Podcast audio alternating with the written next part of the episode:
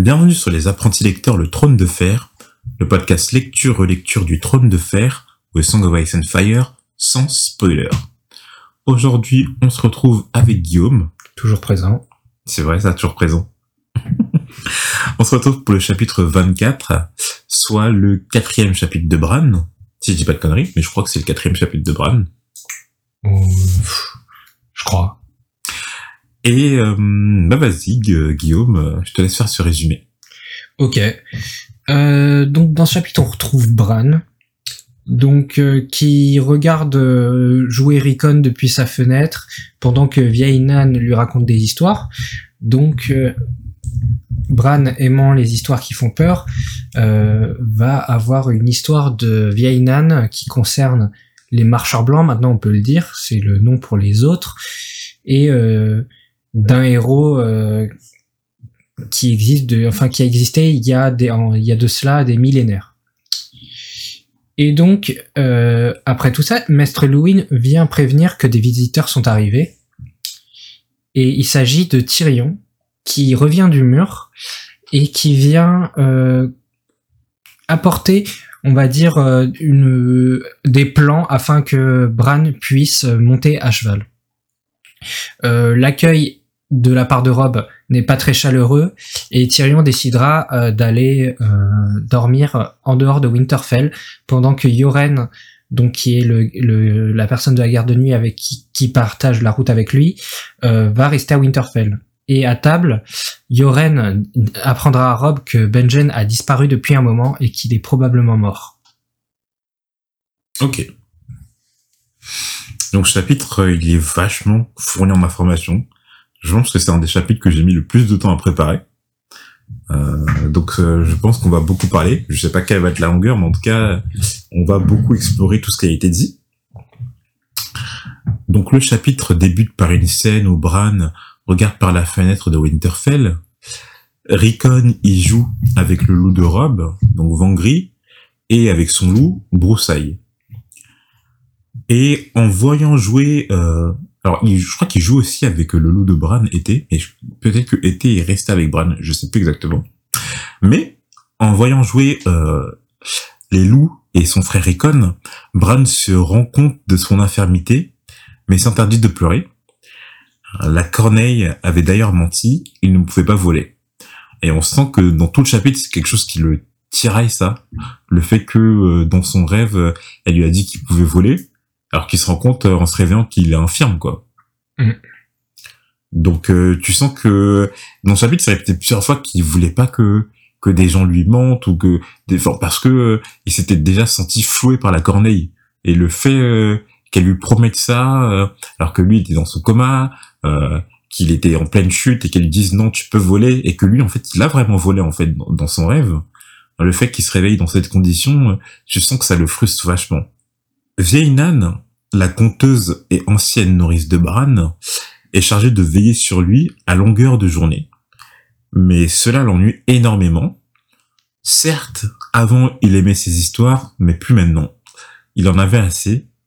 Lui voulait à nouveau courir, voir ses parents. Bref, de nouveau avoir la, vie d'un garçon de 8 ans. Et euh, donc là, dans ce chapitre, en fait, on se rend compte vachement du changement de comportement de Bran, en fait. Quand tu le voyais euh, dans son premier chapitre ou dans ses premiers chapitres, c'est qu'il était vachement heureux, qu'il avait des rêves. Là, tu le sens euh, blasé, quoi. Enfin, plus que blasé, même. Bon, il, il a le droit de taper sa petite dépression après ce qui lui est arrivé. Hein. Ouais, tu le sens même dépressif, en fait. Ouais, bah, clairement, ouais, il est probablement dépressif. Mais après, c'est que, bon, il, a 8 ans. hein. Et euh, Bah, quand tu vois même Rickon euh, jouer dehors, tu fais bon, putain. Hmm. Ouais. Donc on en apprend un peu plus sur cette vieille Nan. Euh, donc on sait qu'elle est très vieille et que ça ça ça m'a fait rire que Ned lui-même l'a toujours connue comme étant vieille Nan en fait. Donc euh, la preuve qu'elle est vachement vieille parce que Ned il a quoi 35 ans? C'est-à-dire qu'il y a déjà 30 ans c'était la vieille Nan. Et euh, donc du coup ça fait casser fait poser quelques questions sur son âge parce que bon on sait que l'espérance de vie était pas ouf et que euh, si euh, si euh, je veux dire pendant l'enfance de Ned elle était déjà vieille ça veut dire qu'elle a quand même euh, peut-être 80 balais quelque chose comme ça quoi Euh, même 90, je pense. Hein. Hmm. Donc vraiment une espérance de vie, euh, faut avoir ses jeunes quoi. Donc ses deux fils, alors il lui reste pas beaucoup de famille, c'est vrai qu'elle est, elle a l'air très seule cette vieille name parce que ses deux fils sont morts lors de la rébellion de Robert et son petit-fils lors du siège de Pique euh, pendant la rébellion de Balon Greyjoy. Donc on a déjà parlé un temps soit peu de ces deux événements dans, lors des précédents podcasts. Et donc la seule famille qui lui reste, c'est Odor, qui est son arrière-petit-fils. Alors du coup, on en apprend aussi un peu plus sur Odor dans ce chapitre. Donc, euh, alors qu'il répète son nom à longueur de temps, bah, il répète pas son nom parce que son vrai nom c'est Walder. Ouais. Et il répète Odor et on sait pas pourquoi il ré- on sait pas pourquoi euh, il répète Odor. Et par extension, les gens ont fini par l'appeler Odor. Hmm, c'est ça. Chelou un peu. Ah, tu temps quand tu répètes Odor, Odor, Odor, Odor, forcément, euh, bon. Bah c'est comme les Pokémon. Hein. Ouais, exact. Mais après, c'est la question de la, de la poule et de l'œuf. C'est-à-dire que, Est-ce que est-ce que les est-ce que Pikachu s'appelle Pikachu? Enfin dit Pikachu parce qu'on l'appelle Pikachu ou on Mm. l'appelle Pikachu parce qu'il parce qu'il dit Pikachu? mais ouais, bah, en fait, t'as l'impression que c'est un événement qui s'est, qui s'est passé euh, d'un jour à l'autre et que d'un coup, il a commencé à, à, à dire que Odor, en fait. Ouais c'est vrai. c'est- c'est- On en apprend, on, on en sait pas plus, là, mais, euh, le- mais va- t'as l'impression que ça s'est passé comme ça, en fait. Ça, c'est ça. Je te dis, ça, c'est une intrigue qu'il faut mettre. ça, pourquoi Odor dit Odor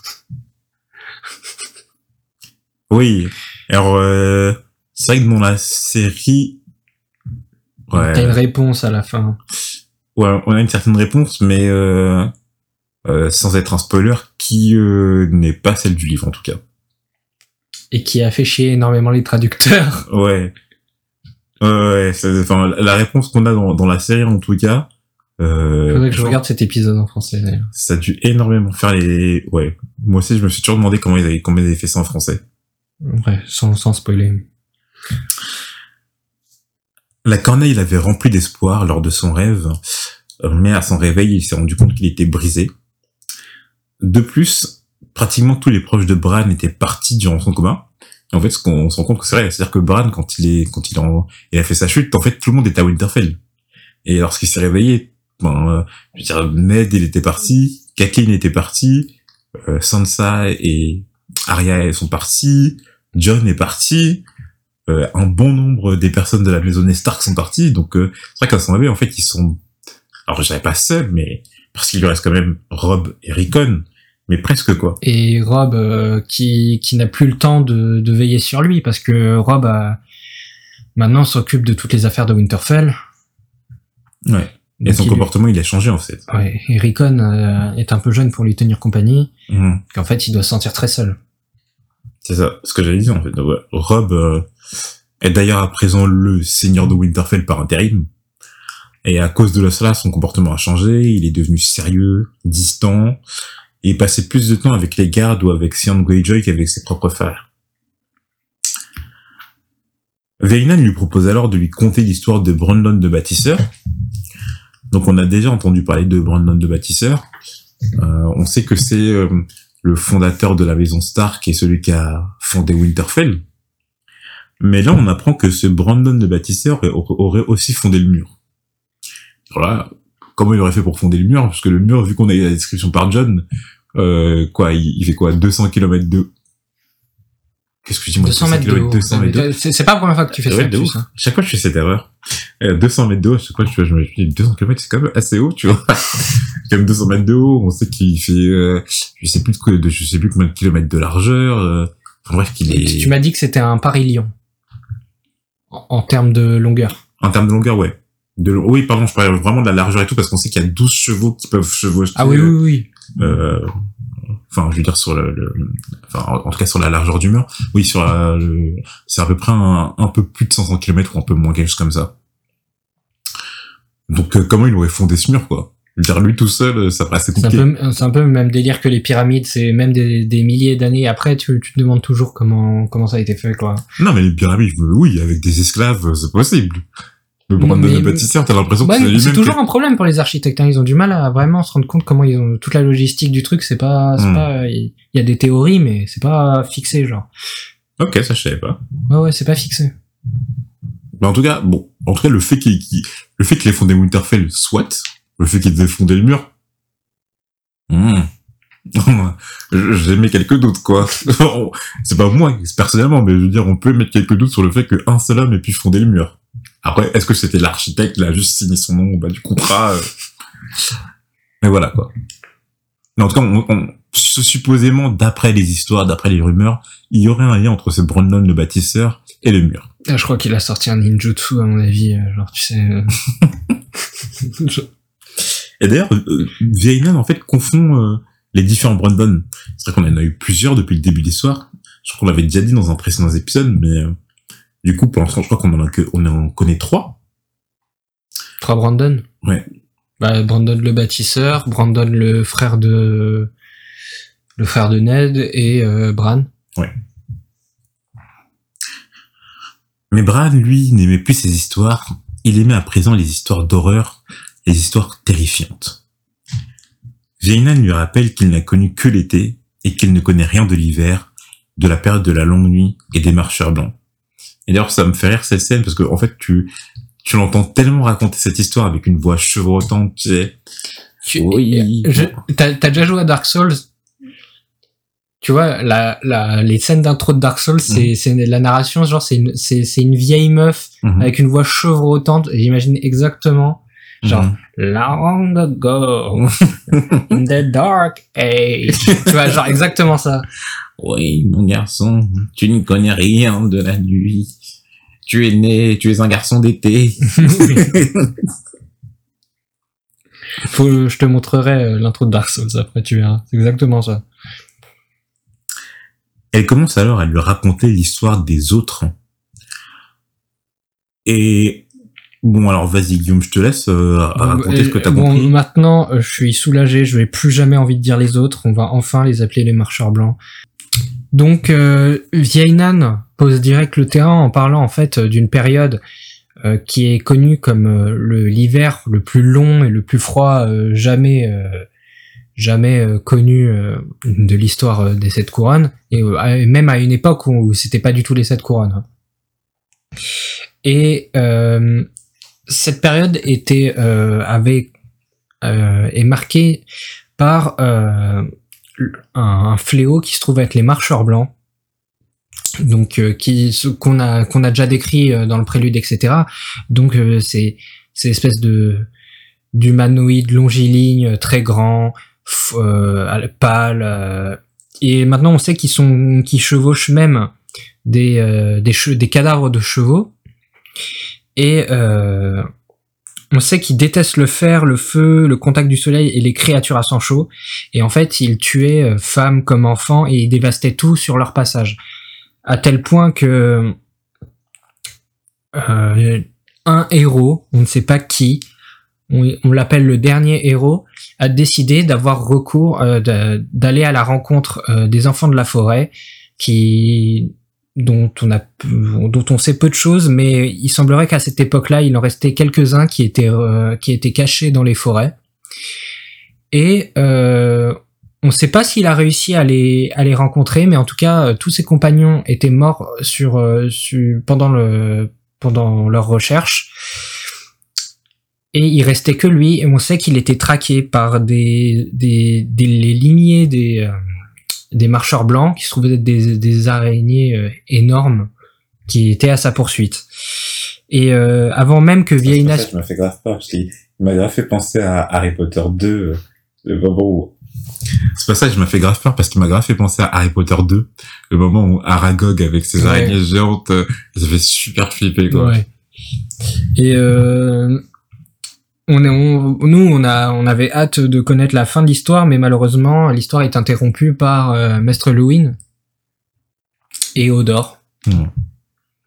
Alors du coup, pendant cette histoire qui est vachement intéressante parce qu'on apprend un peu, enfin, c'est les premières infos qu'on a sur Ouais. ces autres. Et j'ai pas, j'ai pas précisé, mais on a un peu une idée de la chronologie entre les premiers hommes, les Andals et les, euh, les femmes euh, de la Royne.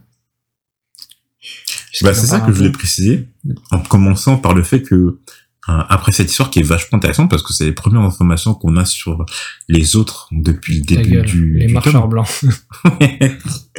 les marcheurs blancs, ben non, si tu veux, les deux prononciations sont correctes.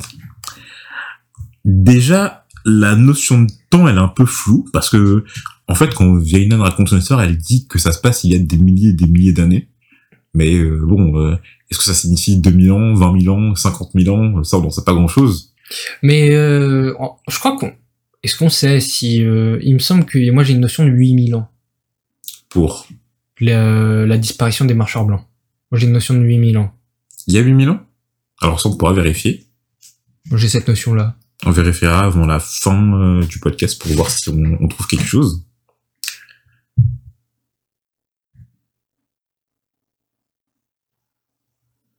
Pas dans ce chapitre. hein. Hmm.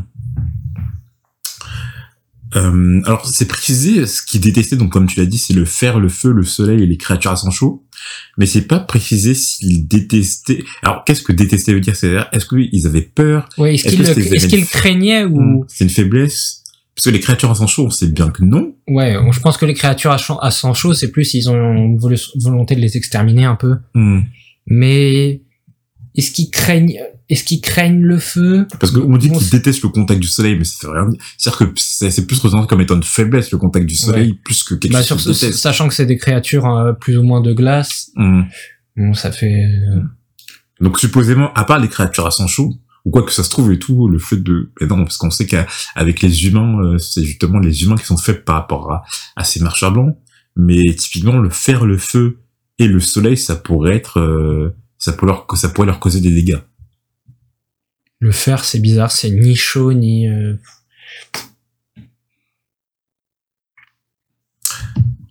Alors, on sait que dans le texte, c'est dit qu'ils menaient une nuée de morts.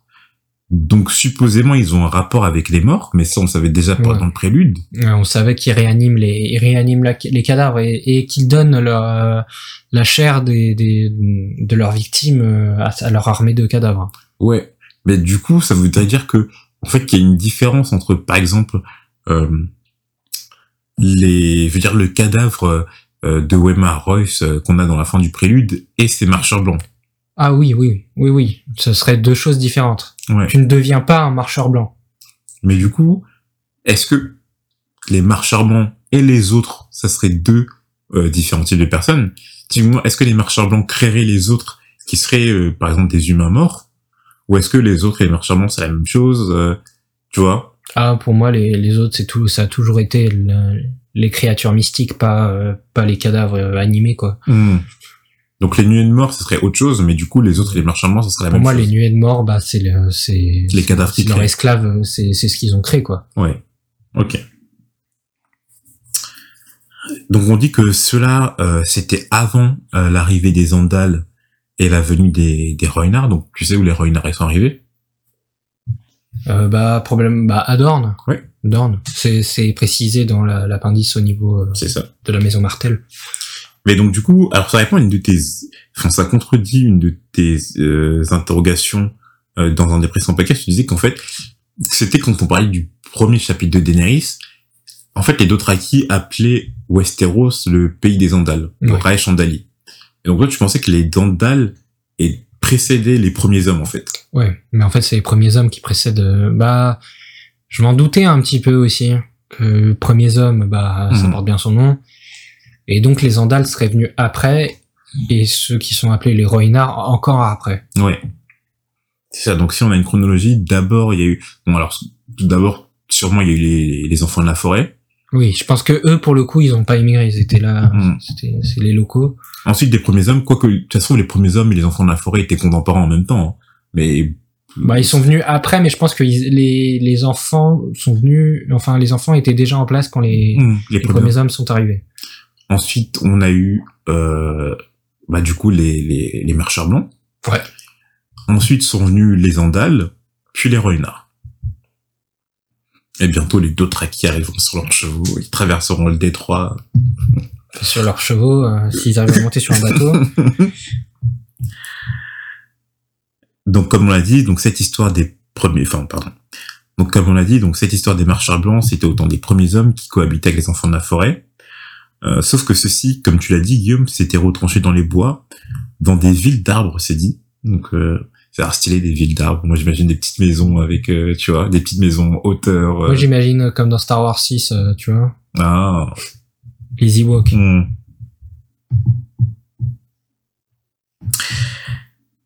Et en fait, on dit que c'est les visages des barals qui veillaient sur eux. Donc, on sait, on sait que euh, les enfants de la forêt ont un lien avec les, les, les anciens dieux et que les anciens dieux ont un lien avec les visages des barals. Donc, euh, typiquement, ces anciens... Alors, est-ce que ça serait juste une croyance ou est-ce que ces anciens dieux auraient une manifestation qui les protégerait vraiment? Ça, c'est encore, euh, c'est encore en discussion. Et euh, bon, alors, du coup, l'histoire du dernier des tu l'as raconté, Guillaume, tu l'as raconté très bien. Et comme tu l'as dit, ils se font interrompre par Maître Louis et Odor. Donc Louin indique qu'ils ont un visiteur, Tyrion Lannister, accompagné de membres de la garde de nuit, et Tyrion Lannister possède un mot de John. Donc il doit ravir Rob, parce que justement, euh, il était assez triste d'avoir perdu euh, la présence du bâtard Winterfell. Louin euh, les prévient que Rob les reçoit en ce moment même. Et lorsque Bran arrive dans la salle principale, il ressent une ambiance assez tendue. Rob accueillait ses invités avec de l'acide dégainé. Et euh, d'après Bran, on sait tout ce que ça signifie de recevoir des invités avec de l'acide dégainé. Donc euh, supposément, c'est-à-dire que bon, euh, voilà, t'a- t'accueilles pas tes, visiteurs à bras ouverts, quoi. Et même euh, Sir Roderick Castle lui avait dit que tu sors, faut jamais sortir son épée euh, Hmm. sans avoir l'uti- euh, sans avoir l'intention de s'en servir. Hmm. Et en fait, Rob, lors de son accueil, il parle que euh, d'héberger les membres de la garde de nuit, mais du coup, en filigrane, pas de Tyrion, quoi. Bon, après, on peut comprendre. C'est-à-dire qu'on peut comprendre l'accueil de Rob, dans le sens où lui, euh, en fait, il- sa mère l'a laissé en lui disant que c'était les Lannister qui étaient euh, les... euh, comment dire Mais les, com- les commanditaires en fait euh, de l'assassinat déjà de John Arryn et qui en plus auraient tenté euh, d'assassiner Bran. oui, c'est compréhensible. Donc euh, c'est sûr que quand sa mère l'a quitté, Kathleen, pour lui les Lannister c'est tous des pourris, c'était eux qui euh, avaient tué l'ancienne main du roi, eux qui avaient essayé d'assassiner son frère, euh, c'est compliqué quoi. Donc tu comprends qu'il qu'il réserve cet accueil à Tyrion.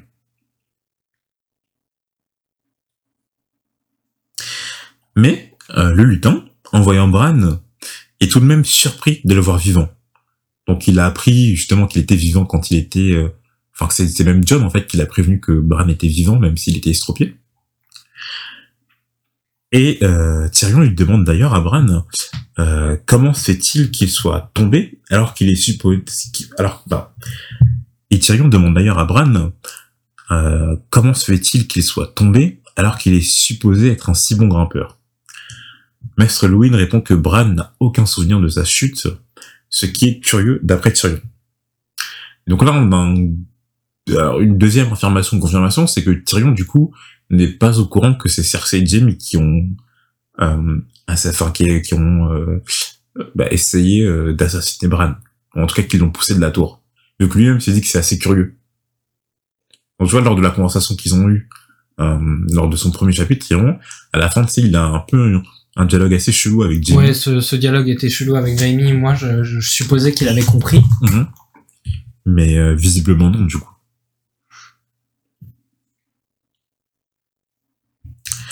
Alors, Tyrion propose d'offrir à Bran une selle adéquate pour pouvoir monter à cheval, même avec sa condition. Ingénieur. le mec est, euh, Ouais, il lui offre un croquis et bon, du coup, il lui- faut aussi un cheval assez docile pour pouvoir satisfaire à cette euh, à cette qui demande. répond à la voix et tout, c'est ça? Hmm. Ouais, il faut même un point qui a jamais été monté ou quelque chose comme ça, parce que sinon ça va pas marcher. Bref. Mais bon, je suis sûr que Brian il pourra trouver tout ça. Hein. C'est euh, Ouais.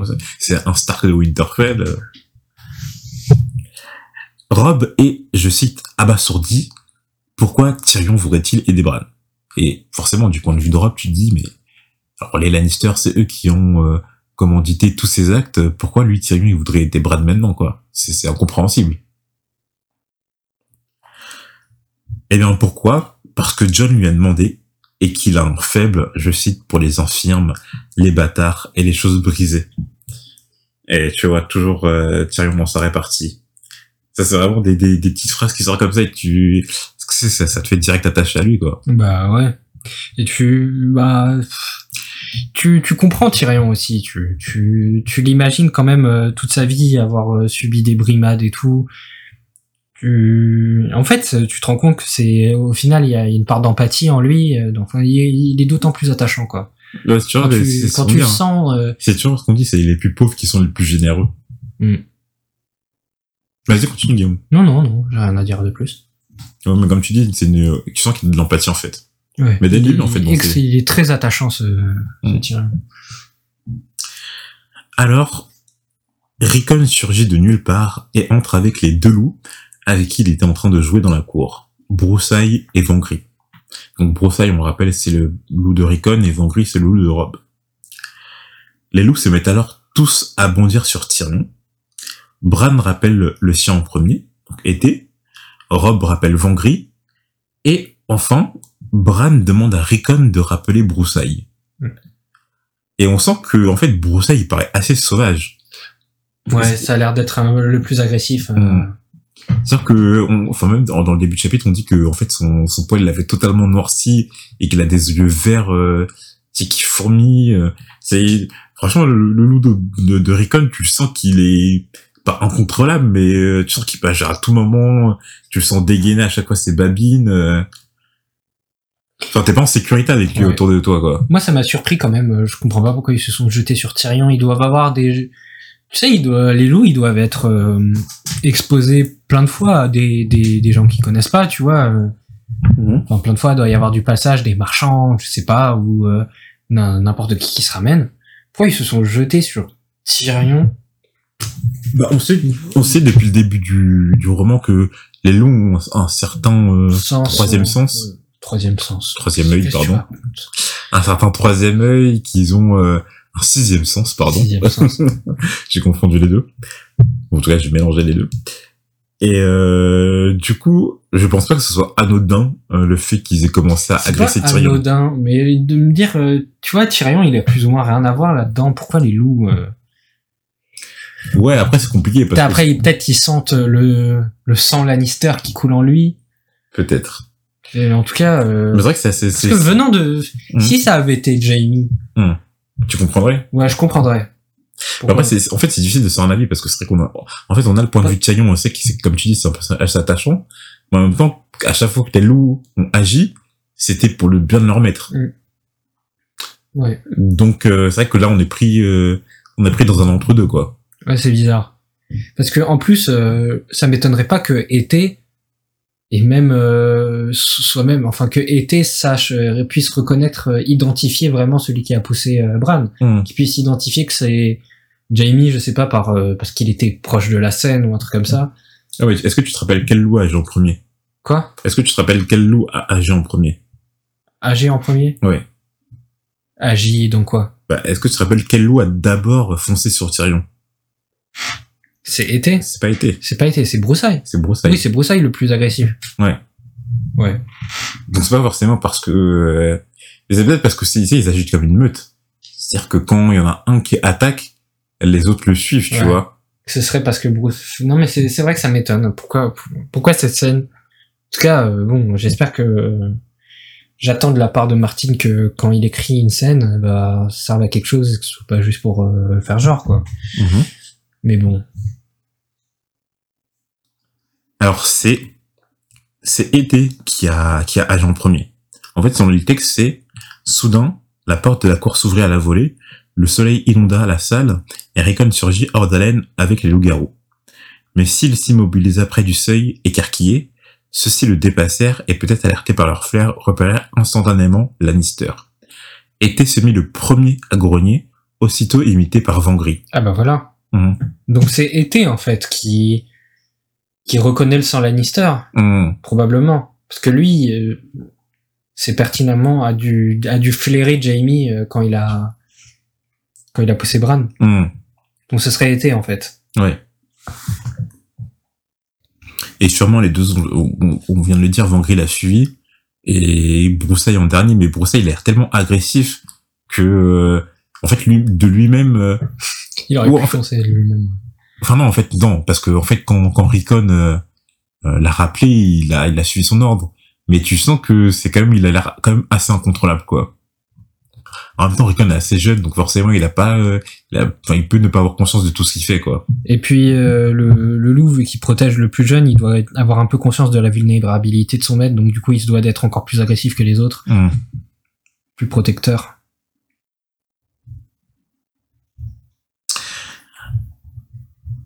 Après les conseils de Rob s'excuse du comportement de ses loups, enfin de ses loups, de son loup et des loups de ses frères, et surtout de son comportement envers Tyrion, et propose donc son hébergement à Winterfell.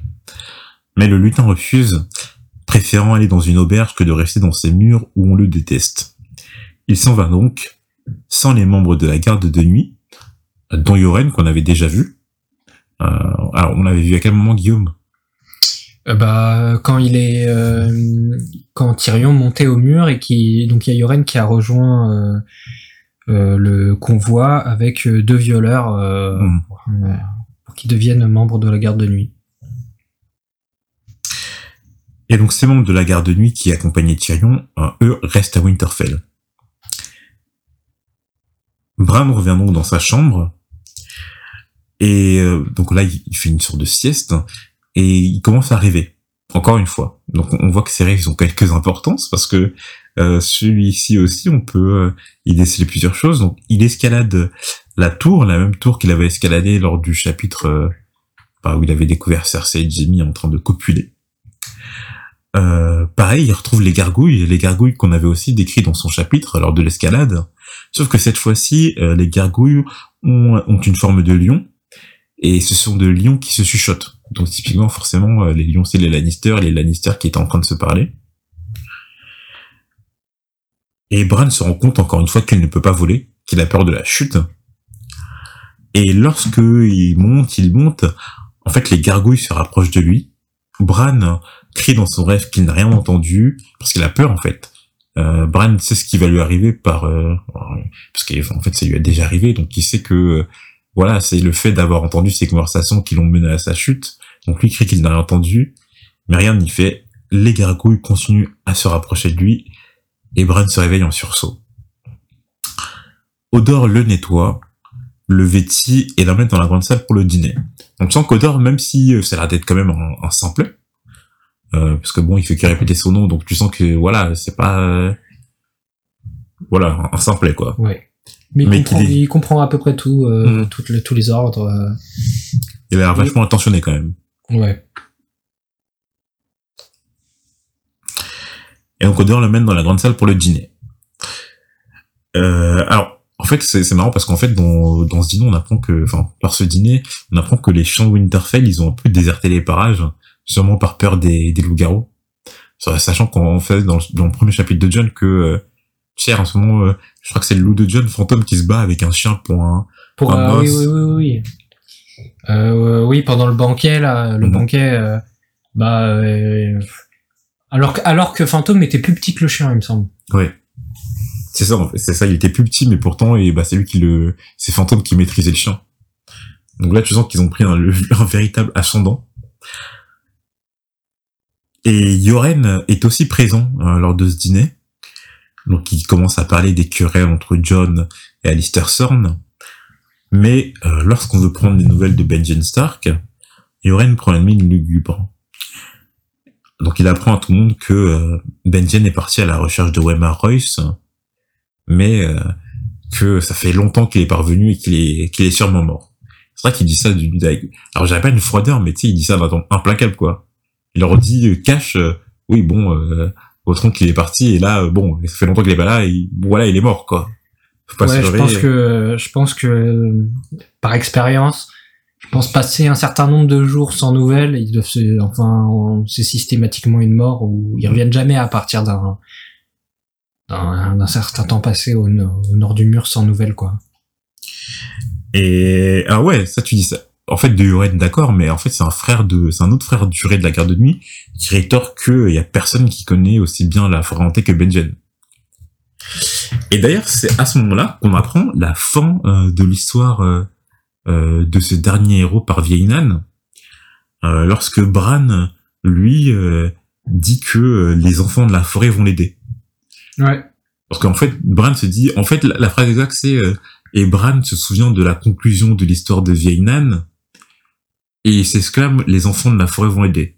Donc supposément, à la fin de l'histoire, en fait, euh, bon, bien qu'il soit traqué, ce dernier héros, euh, les enfants de la forêt lui viennent finalement en aide.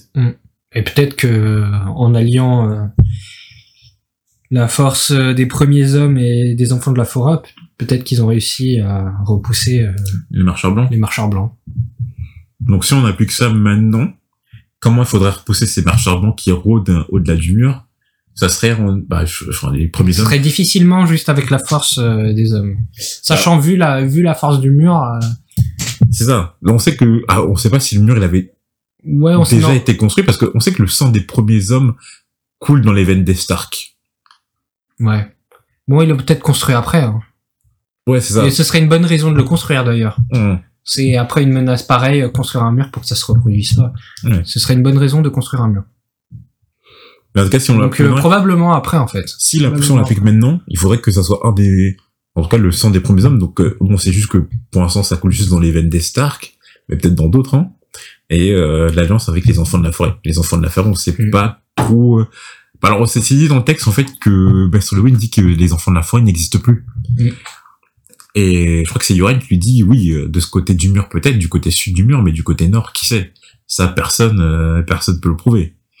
C'est vrai que du côté nord du mur, on a l'impression qu'il existe tellement de choses mystiques. euh, on sait qu'il y a les autres avec le rêve de Bran où il voit euh, tout au fond, tout au nord du mur, euh, qu'il y a. Bah, un- je pense que tu, l'aurais, tu leur aurais posé la question avec les marcheurs blancs, ils t'auraient dit les, les, les marcheurs blancs n'existent plus. Hum, Donc euh, si les marcheurs blancs sont encore là, il y a des chances que les enfants de la forêt soient encore là aussi. hum. Des chances. Après, euh, on n'a pas de preuves. Donc, comme on vient de le dire, Maître Lewin- selon Maître Halloween, les enfants de la forêt. Donc, comme on vient de le dire, selon Maître Halloween, les enfants de la forêt ont tous disparu et il ne subsiste d'eux que la face sculptée des barrales. Donc, ça serait les enfants de la forêt euh, qui auraient taillé dans les, enfin, dans les arbres en fait, ces, ces faces en fait, les faces des anciens de jeu. Ouais. Et euh, ça peut nous rappeler d'ailleurs que euh, dans le mur, ils n'existent plus, à part euh, sur cette fameuse sur, cette fameuse île aux faces où euh, les hommes verts euh, montraient la garde. Dans le sud, tu veux dire? T'as dit dans le mur. Non, dans le sud. Oui, Ah, dans, le sud. Dans Ouais. le sud, ouais. Dans le sud, dans le sud, ouais. Donc, euh, bon, bah, j'aimerais pas que le sud soit envahi par ces, par ces, ces marcheurs blancs, parce que si c'est vraiment les enfants de la forêt, les anciens dieux qui, qui, euh, Il y a aucune chance euh, s'ils passent le nord. hein. S'il y a plus de barrel au sud, c'est que ça devient compliqué, là. Le dîner se finissant alors, Rob raccompagne Man dans sa chambre et le rassure sur le fait qu'ils reverront leur mère, puis John, et tout ça pendant que Bran sera à cheval. Donc là, bon, tu sens qu'il il, il, il remet sur lui euh, son visage de grand frère, en fait. Il essaye de le rassurer, parce que c'est vrai que Rob, depuis le début... En fait, Rob, il est assez immature dans ce chapitre depuis quelques temps, vrai, mais euh, tu sens que c'est tu sens qu'il a 14 ans, quoi. Je sens qu'il- Moi, je le sens surtout qu'il essaye de faire bien. Genre en mode euh, accueillir les membres de la garde de nuit, mais être froid avec les, les, les Lannister. Mais en fait, il fait de l'excès de zèle, en fait. Il maîtrise... En fait, il... Il maîtrise pas a- ses émotions. Ouais, il maîtrise pas ses émotions, il est pas assez modéré dans sa façon Bah, de diriger. Il, est emporté. Comme par exemple, Yoren dit que Benjen est mort, il s'emporte direct en criant euh, Benjen, mon oncle n'est pas mort, quoi. Ouais, il a encore, il a encore du mal à être modéré. Bah, de il- de un, il maîtrise pas ses émotions, et de deux, il a des réactions disproportionnées. Typiquement, en accueillant Tyrion avec, euh, avec sa, sa lame dégainée. Et en plus, dans le, tu vois, dans le chapitre, que Tyrion, il s'en inquiète même pas. Il dit qu'il passe, au- enfin, qu'il passe outre euh, le fait que euh, Rob l'accueille de cette façon-là. Parce que c'est, c'est un Ouais. enfant pour lui. C'est un enfant, il sait pas ce qu'il dit, il sait pas ce qu'il fait. euh. Et ça, tu le ressens beaucoup plus, j'ai l'impression, dans les livres que dans la série, où, bon, dans la série, euh, Oui, dans la série, Rob, bah, il a une il trentaine fait- d'années, euh, Mais non, il a pas, il a pas Ouais, la trentaine. non, mais- ouais, d'accord, il a peut-être 25 ans, euh, Ouais, voilà, il fait très, euh, oui, oui, 20, Bon, en vrai, début de 20, enfin, première moitié de vingtaine, quoi. tu sens pas ce côté immature? C'est-à-dire que certaines fois, certes, il peut avoir des réactions, certes, des- réactions euh, qui sont un peu disproportionnées, mais il y a pas ce côté immature d'un enfant, en fait. Donc ça, tu le ressens beaucoup plus dans les livres, que c'est vraiment, c'est un gosse, c'est un ado. Ouais, tu, dans la série, tu le sens un peu dépassé, mais c'est des événements qui sont tellement gros que forcément n'importe qui serait un peu dépassé. Mais ouais, tu le sens pas, euh, pas immature. Hmm. Enfin voilà, on a terminé pour ce chapitre. C'est vrai qu'il était vachement fourni, mais on espère qu'on vous a éclairé un peu sur tout ce qui a été dit. En tout cas, nous, il nous a... Bon, était long, il était... Voilà, il était épuisant à préparer, mais euh, on s'en est bien sorti, je pense. Et puis, on vous retrouve la prochaine fois pour... euh, Un chapitre des dardes. À la prochaine.